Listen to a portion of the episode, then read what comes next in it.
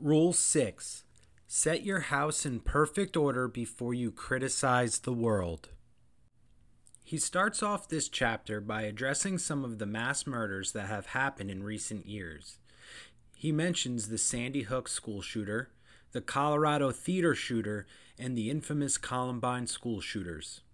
They all had a problem with reality. He quotes here the writing of the Columbine school shooters. They wrote, The human race isn't worth fighting for, only worth killing. Give the earth back to the animals. They deserve it infinitely more than we do.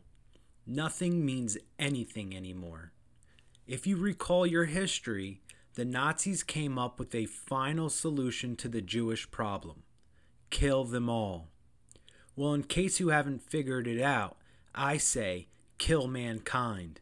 No one should survive. In this perception of the world, the shooters made them judge, jury, and executioner and deemed existence evil and unworthy. They chose to cause suffering for the sake of suffering itself. To hell with everything. In the play Faust, a tragedy by the genius German playwright Wolfgang von Goethe, the main character, Heinrich Faust, trades his soul to the devil Mephistopheles in exchange for whatever he desires while he is alive.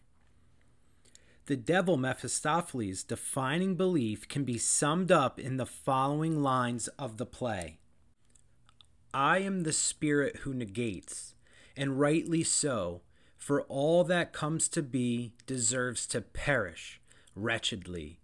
It were better nothing would begin.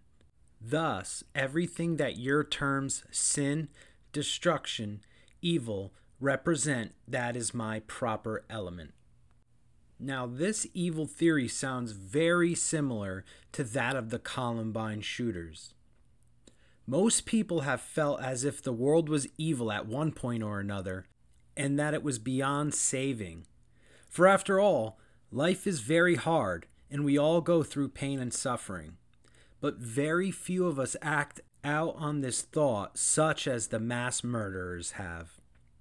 To an extent, we do create a lot of our own suffering, and if we were to change, no doubt the suffering would be lessened, but we will never be rid of it completely.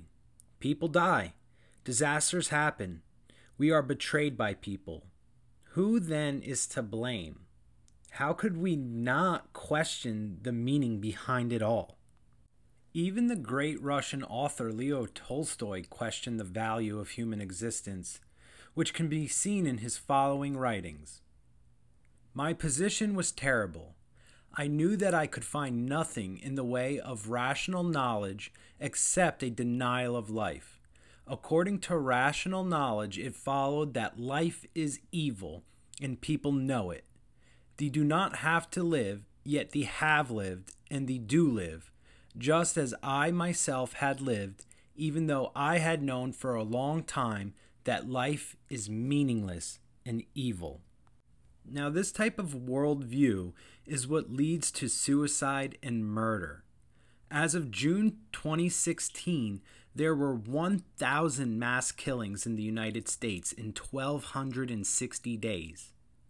Tolstoy understood how the psyche could develop for this to happen more than a hundred years ago, as did the biblical authors reflected in the story of Cain and Abel. Cain murdered Abel not because Abel was bad, but because he was good and ideal.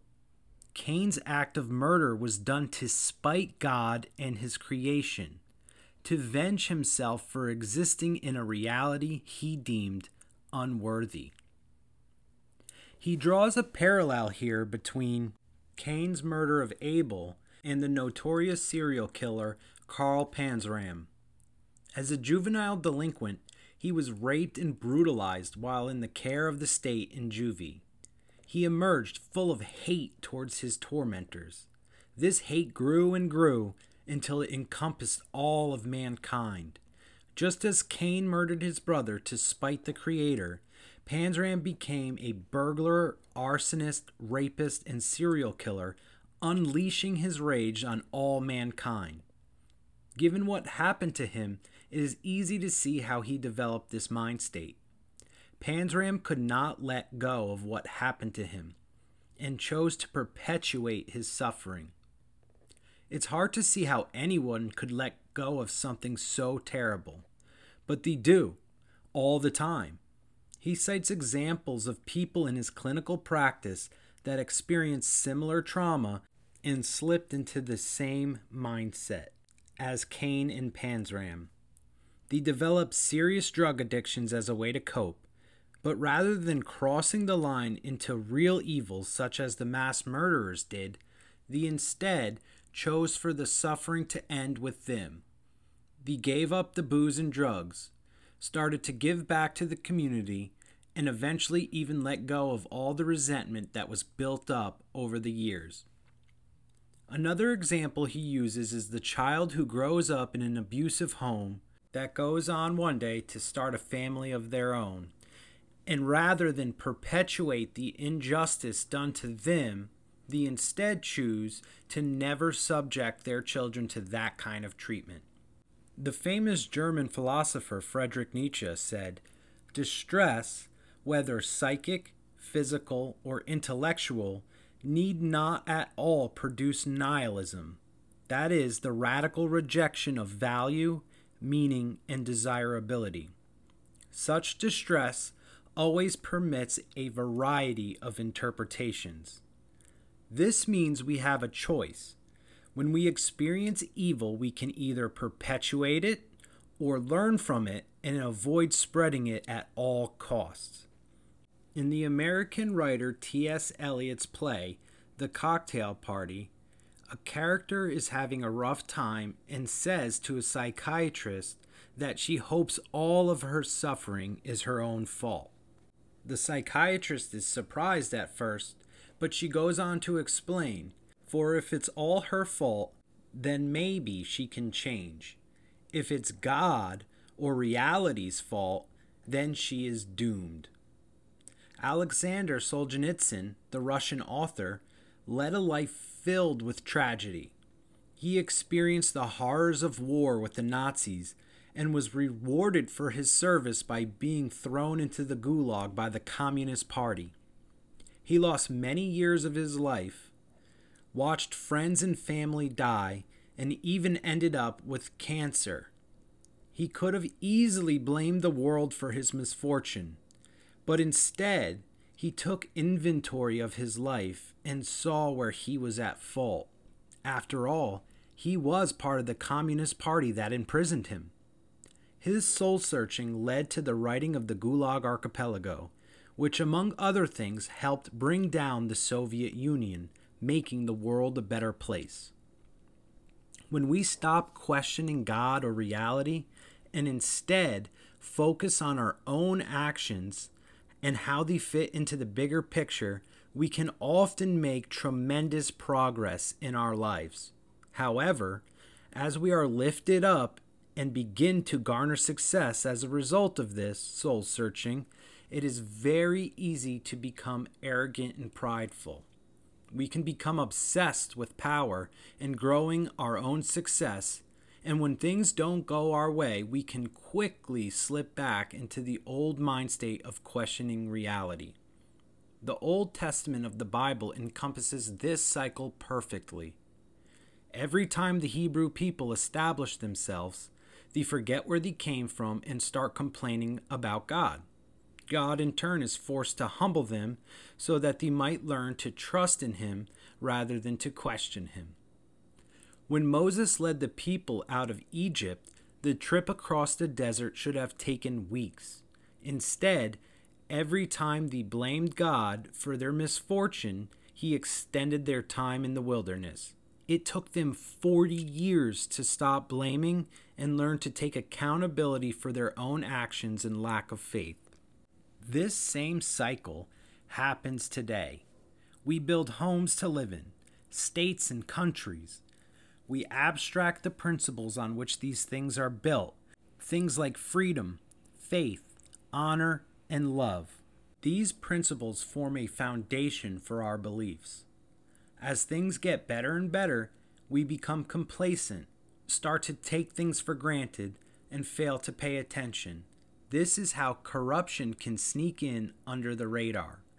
When this happens, we become unprepared for when disaster strikes. This disaster could be metaphorical or it could be an actual disaster. Hurricane Katrina almost wiped New Orleans off the face of the map. Was this an act of an angry, cruel God? Does this terrible natural disaster sum up what it's like to live in a terrible reality?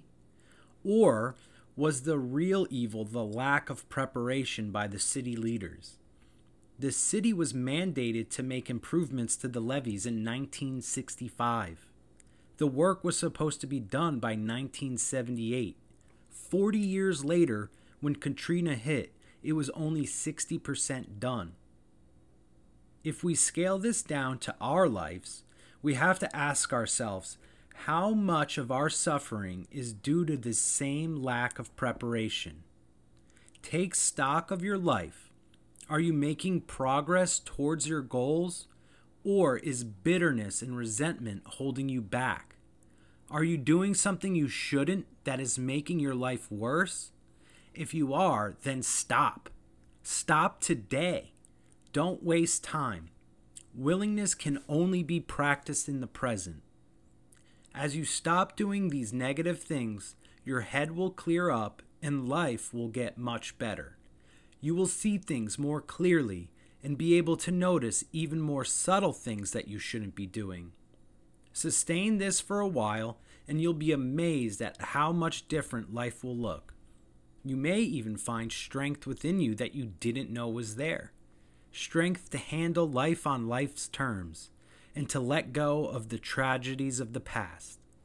The strength to add to the good in the world rather than perpetuate the evil.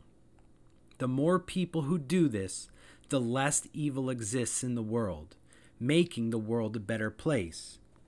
If you want to fix the world, then start by fixing yourself. Or, in other words, set your house in perfect order before you criticize the world.